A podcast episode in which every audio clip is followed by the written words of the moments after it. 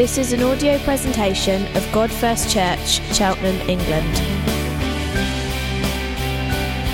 A community of Jesus followers worshipping God first, proclaiming God first, and together living God first lives.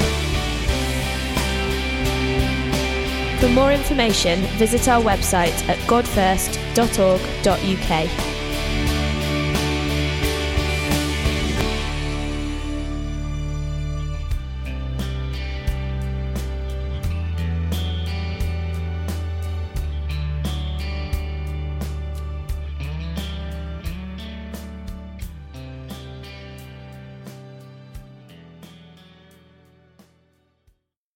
you then? You all right? Doing okay? So, how are you doing by comparison to the person you just spoke to? The person in your row. How are you doing? You held a conversation? You're doing better? Worse? How about how are you doing by comparison to Jessica Ennis Hill? Oh, silver. So better. Do you think she's still got a silver medal and a gold medal? Oh, I know, but still. But how are you doing by comparison to her? What about um, which it's football started, I noticed. I don't know nothing, but I know there is a man called David Beckham who has played football. How are you doing by comparison to him? Guys, how are you doing?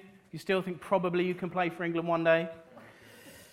Uh, that might be, we're in Cheltenham, it's a bit sporty and lowbrow. Should we go more highbrow? How are you doing by comparison to the Obamas? Michelle and Barack, how are you doing by comparison to them in life? Let's bring it closer to home. How are you doing by comparison to your neighbours? The people who live in your street? How are you doing car wise? Lawn. What I'm losing in my street, it's very nice. I let them all down. How are you doing by comparison to your peers at work? How are you doing by comparison to the people you work with? Good? Bad? How are you doing by comparison to other mums? Mums, how are you doing by comparison? There's all the mums like, terrible, I can't.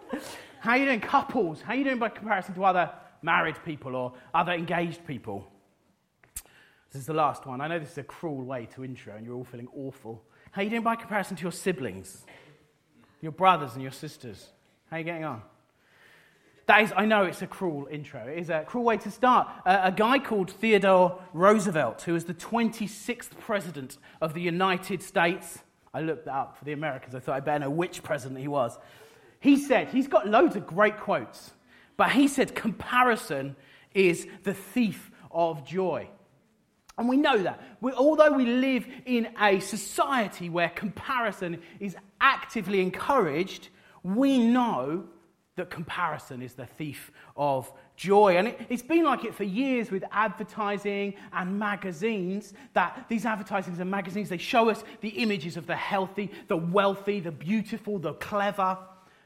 And we look at them and we're encouraged to compare ourselves with them. And even though we know that they're airbrushed and their lives are managed by PR people, we still can't help ourselves thinking, oh, if only I could be a bit more like that person. If only I was a bit more beautiful, a bit clever, a bit more successful. And of course, this comparison culture has been magnified and blown up in recent years with the advent of social media, which is thrust upon us this comparison, um, to, to, this desire to compare ourselves to other people.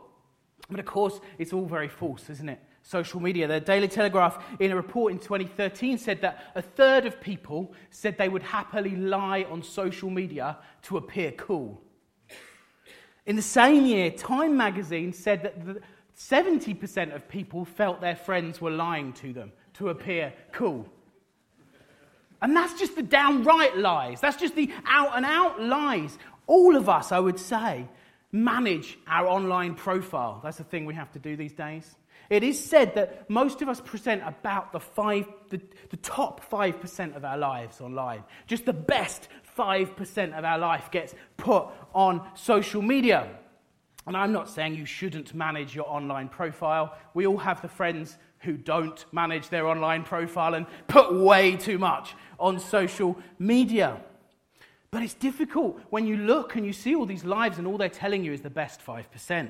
I don't know if you've seen, uh, recently there's this uh, marriage challenge have you seen this where you're encouraged to put seven photos of your marriage over seven days and seven happy, marri- happy pictures? And it's kind of a nice idea. It's supposed to show that marriage is a good thing and marriage people can have fun too. Um, and it's sweet and it's cute and it's fine as long as you realize that they're the five, they're the seven best photos of that couple. They're the seven best times that couple ever had. As long as you don't think their whole life is like that. If your marriage is struggling, those pictures can become the thief of joy. If you want to be married and you aren't married, those pictures can become the thief of joy. Even for happily married people, you look and you come off and you go, Why do we not scuba dive? And your wife says, You can't swim. But if I could, I want to be those people who scuba dive.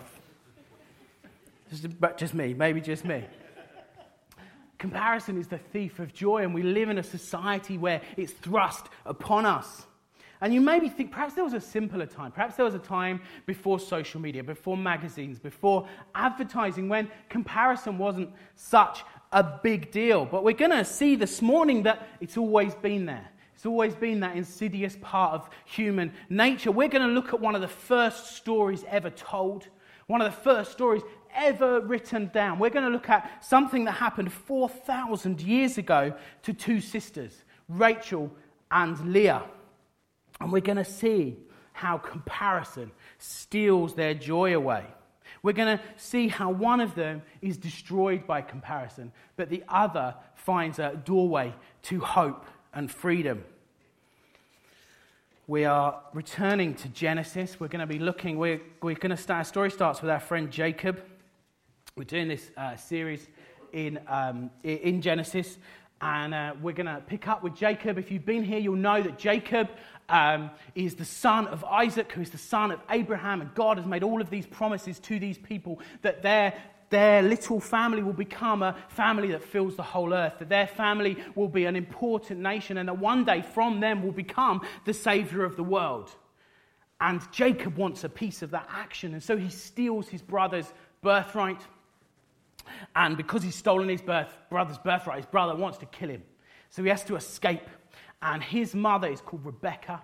Rebecca says, Right, run, run away, run to my uncle, uh, to my brother Laban, who lives, uh, who lives to the north, um, several days' travel. And, and so Jacob runs. And she says, When you're there, look for a wife. Find a wife from our tribe, a wife from our people. So we pick up, and he's run. He's, he had uh, the experience, if you hear last week, had an experience of God at Bethel, uh, where God showed him a, a, a, um, a vision of angels ascending and descending to heaven, and he spectacularly misses the point at Bethel. What he should have said is, Yes, please, do it in my day. Do it in my day. But Jacob says, I'll do it, God. I'll do it. I'll win. I'll be the person who makes your promises come true in my life. And the other problem you'll see with Jacob is Jacob always wants the best. As Howard said, he's a ladder climber. The best is only good enough for him. So when he arrives in this place uh, called Paddan Aram or Haran, he arrives there and he comes to a well and he meets a girl, and she is the most beautiful girl he has ever seen. And it turns out he's, she's his cousin, which in these days that would be a bad thing, but for them, that was great. It meant she was suitable to be married. She was one of his uh, family, part of his tribe. So he goes uh, with her to her father, who turns out to be Laban, his mother's brother. And Laban says, Come and you can stay with us. And Jacob tells them all the stories of everything that's been happened with them since Rebekah left 30 or 40 years ago. And that's where we're going to pick up the story um, in verse 14 of chapter 29. After Jacob had stayed with him a whole month, that's with Laban a whole month, Laban said to him, Just because you are a relative of mine, should you work for me for nothing? Tell me what your wages should be. Now, Laban had two daughters. The name of the older was Leah. I may call her Leia from time to time. It's just the Star Wars fan in me coming out. You can play the sort of um, preacher bingo game and just throw that in if you want. And the name of the younger was Rachel. Leah had weak eyes, but Rachel had a lovely figure and was beautiful. Jacob was in love with Rachel and said, I'll work uh, for you seven years in return for your younger daughter, Rachel. So he's saying, that's, that's what I want. That's my wages. You give me uh, your daughter after seven years. Laban said, It's better that I give her to you than to some other man. Stay with, uh, stay with me. So Jacob served seven years to get Rachel, but they seemed like only a few days to him because he was in love, because of his love for her. Then Jacob said to Laban, Give me my wife. My time is completed, and I want to make love to her. I'm going to start by asking you a question. Who loved Rachel and who loved Leah? First question Did Laban love his daughters? Maybe in Laban's way, but what we see, what we see in this, and we see from the rest of the story, Laban loves money. Above all things, Laban loves money, and to Laban, all things are a commodity. All people, his daughters in particular, are commodities to be traded.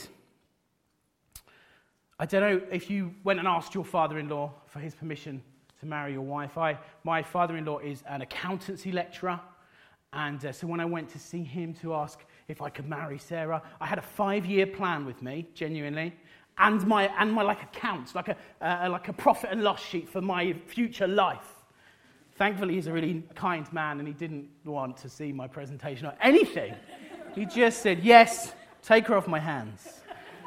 Um, no, he, he said yes. He's a nice guy, he's a good guy.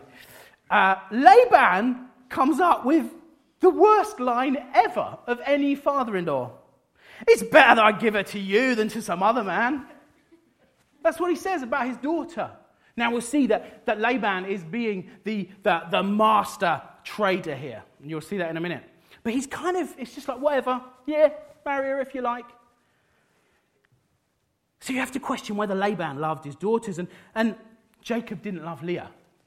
We, we know that he didn't love her. Um, and the text says she had weak eyes. Now,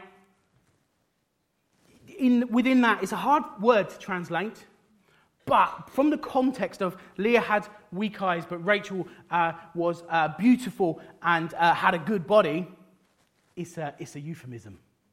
She wasn't easy on the eye. That's what they're saying. She was ugly. That's how it was. So not only did Jacob not love her, but in seven years, no one wanted to marry her. Her sister was engaged for seven years, and no one, not one man, even showed her a little bit of interest. And that'd be pretty rubbish today. That'd be pretty rubbish if your sister was engaged to some lovely guy and no one even asked you on a date. That'd be pretty hard these days. But back then, with the culture and the society in which they lived, this was awful. It was terrible for her. For, I'm going to give you two sort of the cultural things that we don't passively get. Firstly, it was pretty poor show that Jacob asked the younger sister to marry him.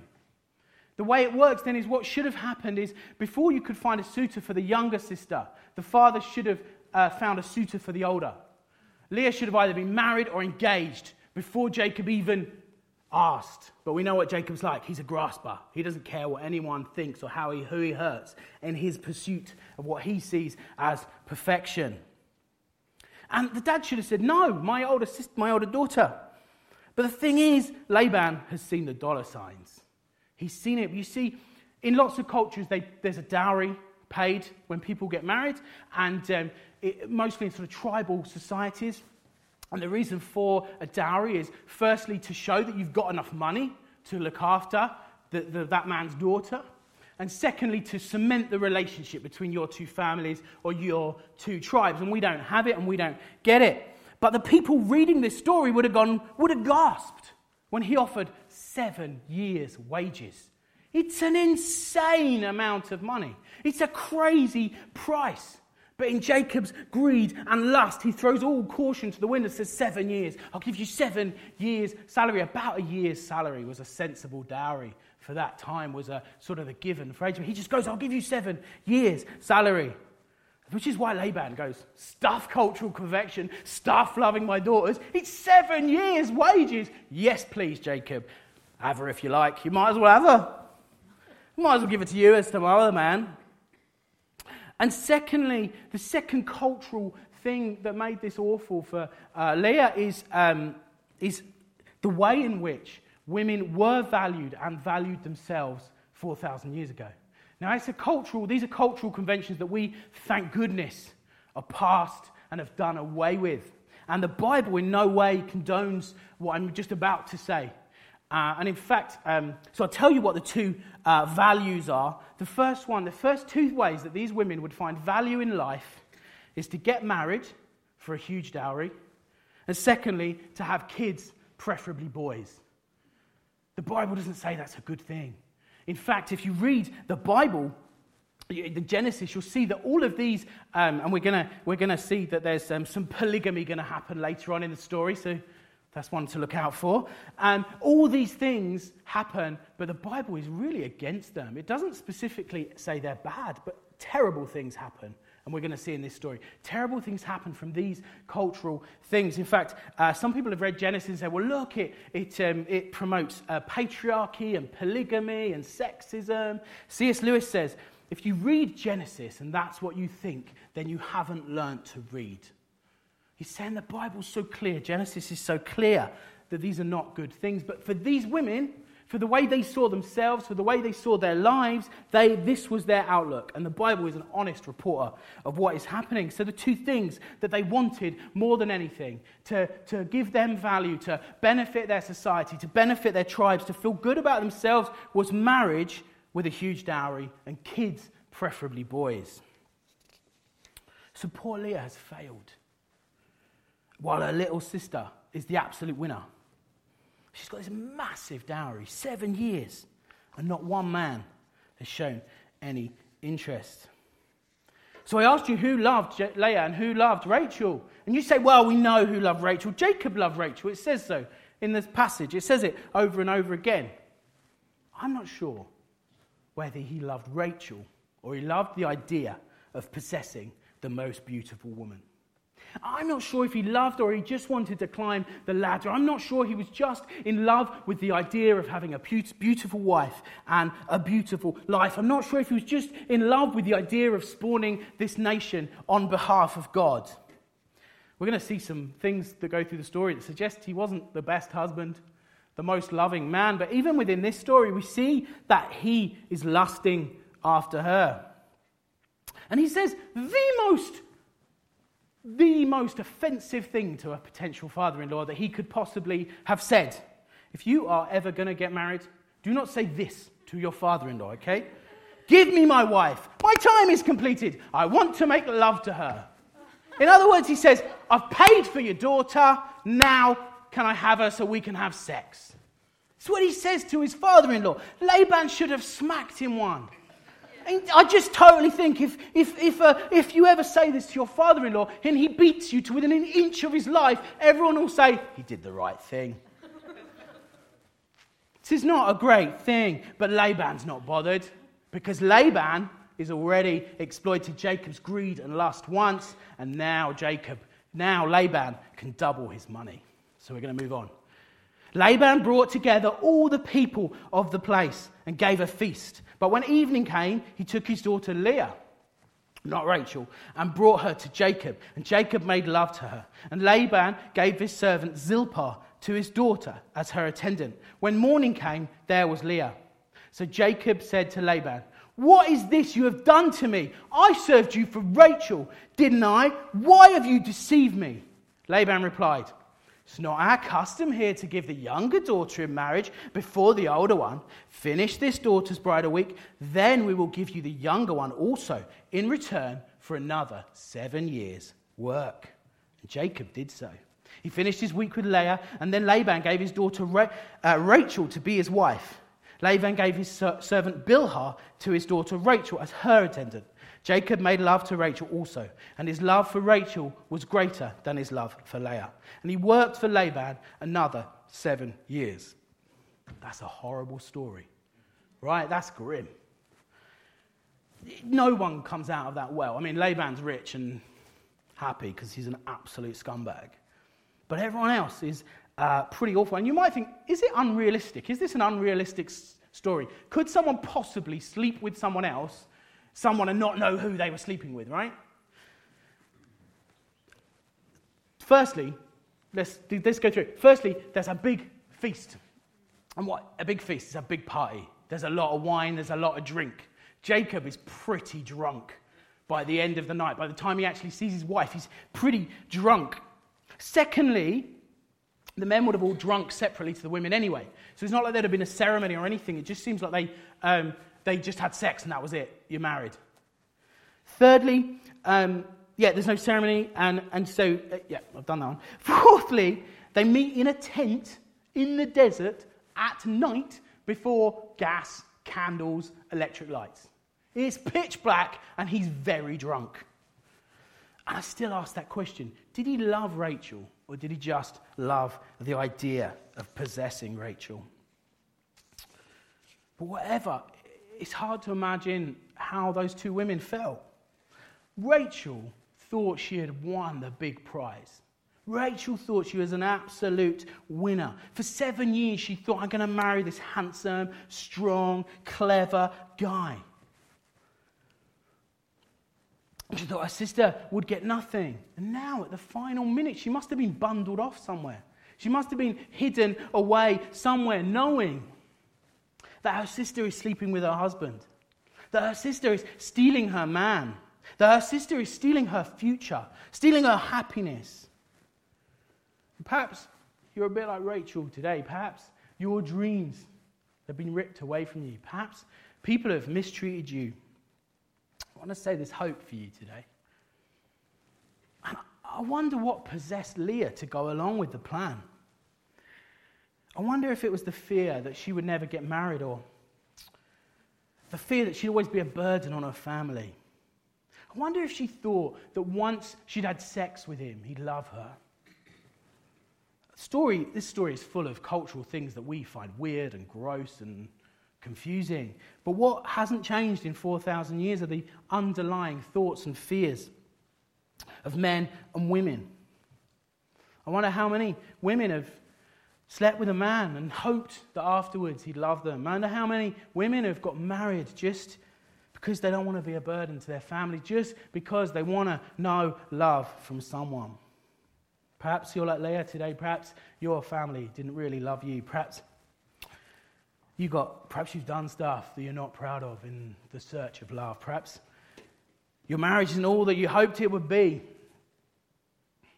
But I want to say there's hope for you today. So, Laban's dastardly plan is a success. He manages to marry off both his daughters for the exorbitant fee of 14 years' salary. And there's an irony in the passage the story of Jacob, the deceiver, being deceived. And it's, it's there, intentional. God he should have highlighted to him his own foolishness, but we'll see he still doesn't learn. He still doesn't get it. All this pain and suffering he's causing everyone around it, he doesn't see. But the problem for our two sisters, our two heroines, is it's only got worse. It's intensified. Now they're both married to the same man. They now hate one another and cannot escape the pull of destruction, of comparison. Sadly, Rachel will lose all joy, while Leah will find freedom. So we're going to start with Rachel and we're going to move to Leah. So in verse 31, it says, When the Lord saw that Leah was not loved, he enabled her to conceive. But Rachel remained childish. Remember, these two women had two goals. One was to get married for a huge dowry, and they both had done that. And the other was to have babies, preferably boys. So Rachel had spent all that time thinking she was the winner. And suddenly it all been ripped away from her. Not only had her sister got the same husband, now she wasn't having babies. While her sister was producing baby boy after baby boy. Rachel felt like she'd gone from being winner to being loser. It must have been awful for her when women laughed at her because her man that she bragged about all those seven years was now sleeping with her sister. What was worse was the shame of not being able to have babies. And thankfully, that cultural stigma is pretty much gone of not being able to have babies. But the pain, I know, is still there for people who want to have children and, and can't. But I want to say there is freedom, there is hope for you. The worst thing for Leah is that her sister just keeps having baby boy after baby boy. She's had four baby boys. Rachel is beside herself. She does not know what to do. She cannot cope at all. And she comes up with the idea surrogacy. Now, it seems like surrogacy was a fairly kind of, um, it, it seems to happen a fair bit in the Bible. Uh, Jacob's uncle has an uncle born by surrogacy. Um, and before any other types of fertility treatment for the sort of uh, upper middle classes, this was their answer. And the Bible doesn't really say one way or another about this, it doesn't give a moral thing, it just says this is what happened. So, this passage and this is not uh, about um, fertility treatments or anything like that. It's just this is what happened with them. So when Rachel saw that she was not bearing Jacob any children, she became jealous of her sister. And she said to Jacob, Give me children or I'll die. Jacob became angry with her and said, Am I in the place of God? Who has kept you from having children? Then she said, Here is Bilhah, my servant. Sleep with her so that she can bear children for me, and I too can build a family through her. So she gave him her servant Bilhah as a wife. Jacob slept with her, and she became pregnant and bore him a son. Then Rachel said, God has vindicated me. He has listened to my plea and given me a son. Because of that, she named him Dan. Rachel's servant Bilhah conceived again and bore Jacob a second son. Then Rachel said, I have had a great struggle with my sister, and I have won. So she named him Naphtali.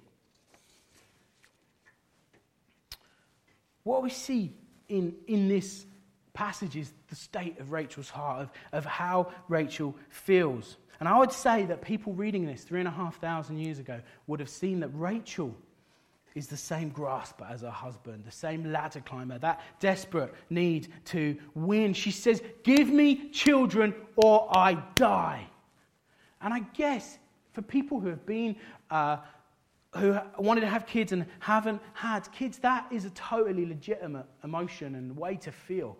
I get that. But for Rachel, it isn't just those maternal urges that's not being met. For Rachel, there's something more important beating her sister, being the winner. And so she calls her first son Dan. And we don't, we call our kids names. we give them names. And sometimes they have meanings, and some of you would have chosen names based on what they mean. Some of you just think they're a pretty name. Um, but for these guys living then, they chose names and it was really significant. It was important about, it was t- talked about what was happening when they were born. It told the story of their birth, but also had a prophetic edge. It said, This is what I think this child is going to be. And so uh, Rachel gives her first child the name Dan, which means vindication. God has vindicated me. See, what we see with Rachel is there's no joy, uh, a good thing happening. She's not just happy, and that's the problem with comparison. You're not just happy because something good happened. You can only be happy because you beat someone else. You're only happy because you're vindicated. And that's a really hollow kind of joy. And then her second surrogate child she calls Naphtali, which means my struggle. She says, I have struggled with my sister and I have won. It's a pretty messed up thing to call your kid and is also just craziness. She says, I have won. And you just think, well, in what sense? If this is actually a competition, your sister has four sons, you have two. H- how have you won? This is the problem with comparison. It just blinds us to reality. We can't see the good things in our lives. All we can see is the competition. All we can see is the struggle to beat other people. And it gets worse for poor Rachel. Leah has two more kids as surrogates. She decides if it's good enough for, if it's good enough for Rachel, it's good enough for me. Go on, Jacob, sleep with my wife. So I'm questioning how much Jacob really loved Rachel. He now has four wives by this stage because his wives went, have sex with her, have sex with who you like. Anyway, um, so she has two more by the surrogate, and then she starts having more children of her own. So she has another two boys and a little girl. So she now has seven sons and a daughter. Rachel cannot. Did I get their numbers right? Six sons, one. daughter. Six sons, one. You. Four. Two. No, eight. She had four before, then another two, then another two. The surrogates, yeah. Eight! and a daughter, or six of her own and two surrogates. And a daughter. For Rachel, this is just awful. And we read in, in verse 22 Then God remembered Rachel. He listened to her and enabled her to conceive. She became pregnant and gave birth to a son and said, God has taken away my disgrace. She named him Joseph and said, May the Lord add to me another son. Up to this point, Rachel had felt disgraced an absolute disgrace. And it's crazy because she's living the life of comparison. All she can see is what her sister has and what she does not have. Instead of thinking, I'm married to a, a guy, he's rich, he's got this amazing promise uh, that we're going to be, uh, my family will become the greatest nation on earth. From us, the Savior of the world will come. I've got four sons, two surrogates, two of my own, or one of my own. I'm getting ahead of myself. She should have been happy. She should have thought, that's all right. But she feels a disgrace. And at the birth of, her, of Joseph, her, her son, she should have felt she should have felt some elation, some excitement. But she calls him Joseph. May he add. When uh, J.D. Rockefeller, one of the richest men who ever lived, was asked how much money is enough, he replied, a little bit more. And that's the problem. For her, it's not good enough. Joseph is not good enough.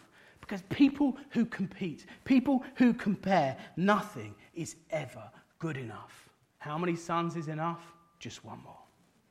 Add to me. And Joseph, Joseph, you know, do you know who Joseph is? Yeah, he's the amazing Technicolor Dreamcoat guy.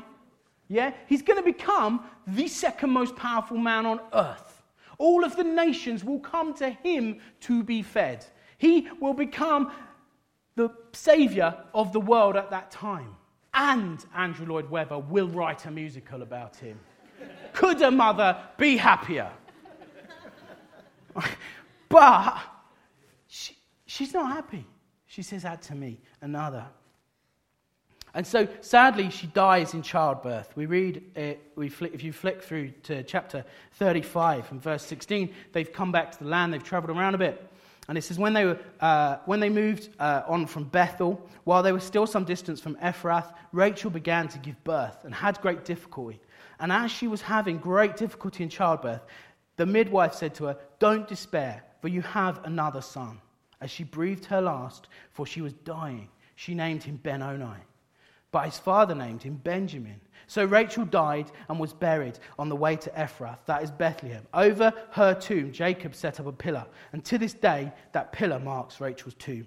That's to this day, three and a half thousand years ago, not to this day, this day. That pillar is not there. You cannot find that. Um, and it seems like Rachel died with no joy left at all. The midwife says to her, Don't despair, for you have another son. And if it was a Hollywood film, it would be that sort of poignant, weepy moment where she gives her last breath to her son and new life comes into the world and the final tribe of the nation of Israel is born. But for her, there is nothing left but pain. And she calls her son Benoni, the son of my trouble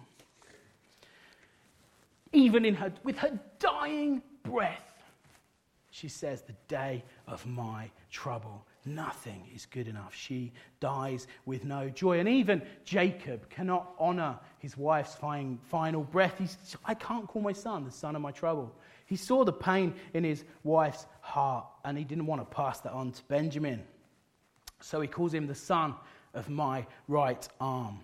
Comparison robbed Rachel of her joy. So let's see how did Leah find freedom? At first, it's a rocky start for Leah as well. We'll flick back to uh, verse 31. You see, Leah is desperate for love. She wants the love her father never gave her. She wants to get the love her sister has. She wants to win and compete there. So it says, When the Lord saw that Leah was not loved, he enabled her to conceive, but Rachel remained childless. Leah became pregnant and gave birth to a son. She named him Reuben, for she said, It is because the Lord has seen my misery. Surely my husband will love me now. She conceived again, and when she gave birth to a son, she said, Because the Lord heard that I am not loved, he gave me this one too. So she named him Simeon.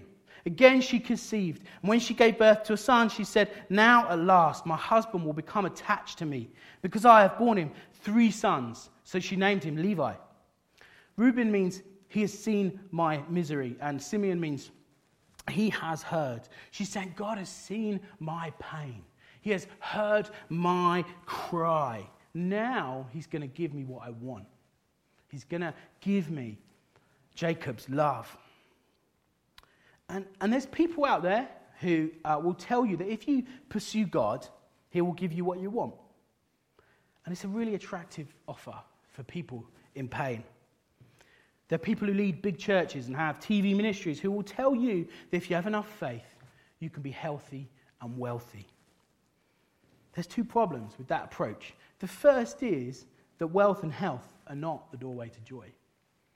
They're not. You know why? Because the people who pursue those things always want a little bit more. There's never good enough. They never reach that. And secondly, the second reason, reason these people should not say that is because it isn't true. The Bible does not say that. There, almost everyone in the Bible lives almost all of their life in pain and suffering in their pursuit of God. That's the truth of it. If someone has told you that if you have enough faith, you will be healthy and wealthy in this life, they are liars. It isn't true. The Bible does not teach that. What the Bible teaches that we can be like Leah.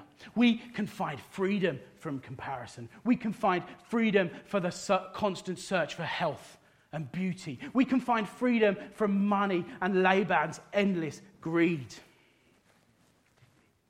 And so the sad thing is, Leah lowers her sights with her third son. She's not hoping anymore that Jacob will love her. She's hoping that he'll be attached to her. They'll kind of like her. That's pretty sad, isn't it? It's pretty tragic that Laban's greed and Jacob's lusts destroy these two women, make them feel so awful. And by the fourth son, she's given up all hope that Jacob, that childbirth will bring the love she craves. But actually, it's the turning point for her. That's the point at which she finds freedom. In verse 38, it says this She conceived again, and when she gave birth to a son, she said, This time I will praise the Lord. So she named him Judah. Then she stopped having children. This time I will praise the Lord. This time I will praise the Lord.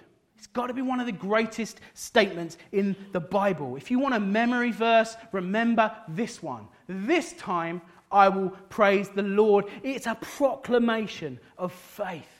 Nothing has changed for her. Her sister still hates her. Her sister still wants to win. Her father still does not love her. Her husband doesn't even like her. What's more, her father, uh, her husband doesn't earn any money. He's a slave to her father, and by extension, so is she.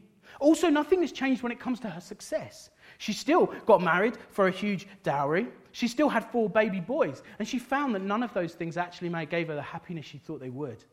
But she makes a decision. She says, There is something bigger than me, someone bigger than my circumstances, someone I can focus on, someone in the midst of my mess I can look to, someone who always hears, someone who always sees, someone who always loves, someone she can enjoy a relationship with, someone she can praise. This time, I will praise the Lord. So, why is praise the answer? Why does worship transform our soul? I could do a whole several sermons on this, right? But I'm just going to give you two quotes from two great men of God. The first one's a guy called William Temple. He was the Archbishop of Canterbury during the Second World War, um, and mine and Andy's school was named after him. Just saying. Uh, and he said this about worship. He said, Worship is the submission of all of our nature to God. It is the quickening of conscience by His holiness, the nourishment of the mind with His truth, the purifying of the imagination of His beauty, the opening of the heart to His love, the surrender of the will to His purpose. And the second quote is from a hero of mine. Uh, I might just try and quote him in everything I ever preach. I could just preach his sermons, it would be better. But Charles Haddon Spurgeon is absolute hero of the faith, an amazing preacher. And he said this Does not all nature around me praise God? If I were silent, I should be an exception to the universe. Does not the thunder praise him as it rolls like drums in the march of God's armies? Do not the mountains praise him when the woods upon their summits wave in adoration? Does not the lightning write his name in letters of fire? Has not the whole earth a voice? And shall I, can I, silent be? What these two men are saying is that when we praise God, we become who we are. We join with all of creation in singing his song. We discover a story bigger than our circumstances. The hole in your life, the great void, the great hunger that causes you to want to consume, to want to compete, to want to compare, can only be filled with the praise of God because it's who you are. You might feel like Rachel this morning. You might feel like all your dreams have been ripped away. You may feel like there's always that person who is always better than me. Maybe it's your sister. Maybe it's someone at work. Maybe, maybe it's um, other impossible idols. You think, oh, I can never find joy. I'm always chasing that. Maybe you're like Leah. Maybe you've just been mistreated in this life. Maybe you weren't dealt a great hand to start with, and then things got progressively worse. Maybe men have used you and mistreated you. Maybe you thought that sex would be the answer. Wherever you are today, the answer is in that simple statement this time I will praise the Lord. To make that decision. We're going to give you a chance to respond, but before I uh, move on, I want to pick up one final point about this fourth child, the birth of Judah. I don't think it can be a coincidence that Judah turns out to be the heir of the promises made to Abraham, Isaac, and Jacob. These great promises, they come down to this guy, Judah. When at the end of his life, uh, right through it in chapter 50 of Genesis, Jacob is blessing his sons. He says this to Judah The scepter will not depart from Judah. Uh, that's sort of the rule, the sort of kingship of uh, this people nor the ruler's staff from between his feet, until he to whom it belongs shall come, and the obedience of the nations shall be his. Of course, we know who the scepter belongs to, the true inheritor of all of these promises. The one to whom all nations will bow is Jesus. One day, Leah's great son, Judah's great son, will be Jesus. And at the birth of his great great great great grandfather, something changes. In Leah, praise is drawn from her that was never there before. If the shadow of his coming can transform someone's life like that, think what it can do for you. You might be sitting there and thinking, I'm so pleased that Leah found that freedom, but you don't know my pain. You don't know where I'm coming from. You don't know how tough my life is. I can't make that decision to praise the Lord today. And you might be right. But that's where Jesus comes in. That's where the cross comes in. As he is birthed into your life, something changes. The cross, the resurrection, his life changes mourning into dancing. It changes sadness to joy. It changes torment to peace. He sets free men's souls so that we can say, This time I will praise the Lord If the band want to come up. We're going to have communion now. Um, we're going to give you an, if you want to have an opportunity to respond to some of the stuff that I've raised, we're going to give you that. But firstly, we're going to, hopefully, some of you will make that decision to say, This time I will praise the Lord. And we're going to do that uh, by sharing communion and praising Jesus. Before Jesus died, before he went to the cross, he uh, was with his friends and he took some bread. I imagine it wasn't in a wrapper um, he took some bread and he broke it. And he said, This is my body broken for you. See, on the cross, his body is broken. That's your pain. That's your suffering. That's your shame. Broken on the cross for you. He said, This is my blood poured out for you. Poured out to wash away that pain, that suffering, that sin. And in his resurrection, we see new life, new joy. And for people like us, broken people, we can say, This time I will praise the Lord.